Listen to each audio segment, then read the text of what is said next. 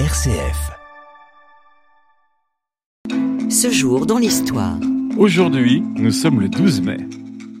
Le roi d'Angleterre, George V, est mort le 20 janvier 1936. Son fils aîné le succède sous le nom d'Edward VIII. Mais voilà, une histoire d'amour avec la sulfureuse Wally Simpson le contraint à abdiquer. Son frère George VI le remplace sur le trône. Il est couronné le 12 mai 1937 en l'abbaye de Westminster. We will, God helping us, faithfully. Devant Buckingham, la foule rompt les barrages. Pour la première fois, le couronnement d'un monarque britannique est radiodiffusé. Le règne de George VI sera marqué par la Seconde Guerre mondiale. Par son attitude, il sera l'un des symboles de la résistance britannique face à l'Allemagne nazie. Après une longue dégradation des relations entre les quatre puissances occupantes de l'Allemagne, l'Union soviétique bloque à partir de juin 1948 les accès terrestres par lesquels Américains, Britanniques et Français communiquent avec leur zone d'occupation à Berlin. C'est ce qu'on a appelé le blocus de Berlin. Berlin et ses ruines vivent coupées du reste de l'Europe. Des herbes poussent sur les routes et les voies ferrées qui relient Berlin au reste de l'Allemagne.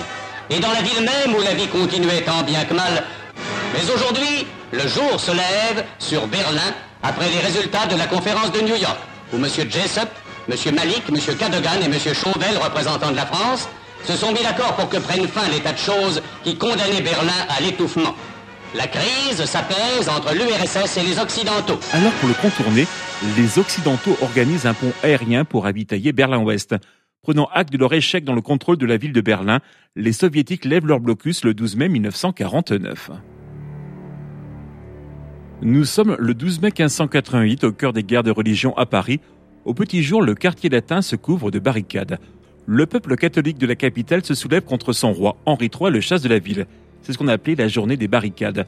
Le duc Henri de Guise, le chef du parti catholique, est maître de la capitale. Il se gardera quand même de se faire proclamer roi de France. Le duc de Guise sera tué sur ordre d'Henri III à Blois le 23 décembre 1588. Le roi à son tour sera assassiné le 1er août 1589. Ce jour dans l'histoire. Au niveau de la culture, c'est le 12 mai 1992 que disparaissait la comédienne Jacqueline Maillan. Elle est connue principalement pour ses nombreux rôles au théâtre. Elle débute sa carrière en 1947.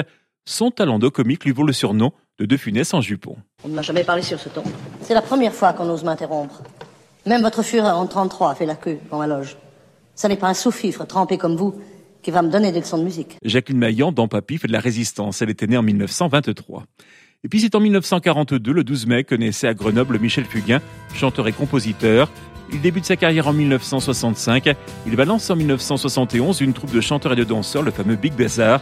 Il connaît un grand succès dans la chanson dans les années 70. C'est un beau roman, c'est une belle histoire, c'est une romance d'aujourd'hui. Il rentrait chez lui là-haut vers le brouillard, elle descendait dans le midi, le midi. Ils se sont trouvés au bord du chemin sur l'autoroute des vacances. C'était sans doute un jour de chance.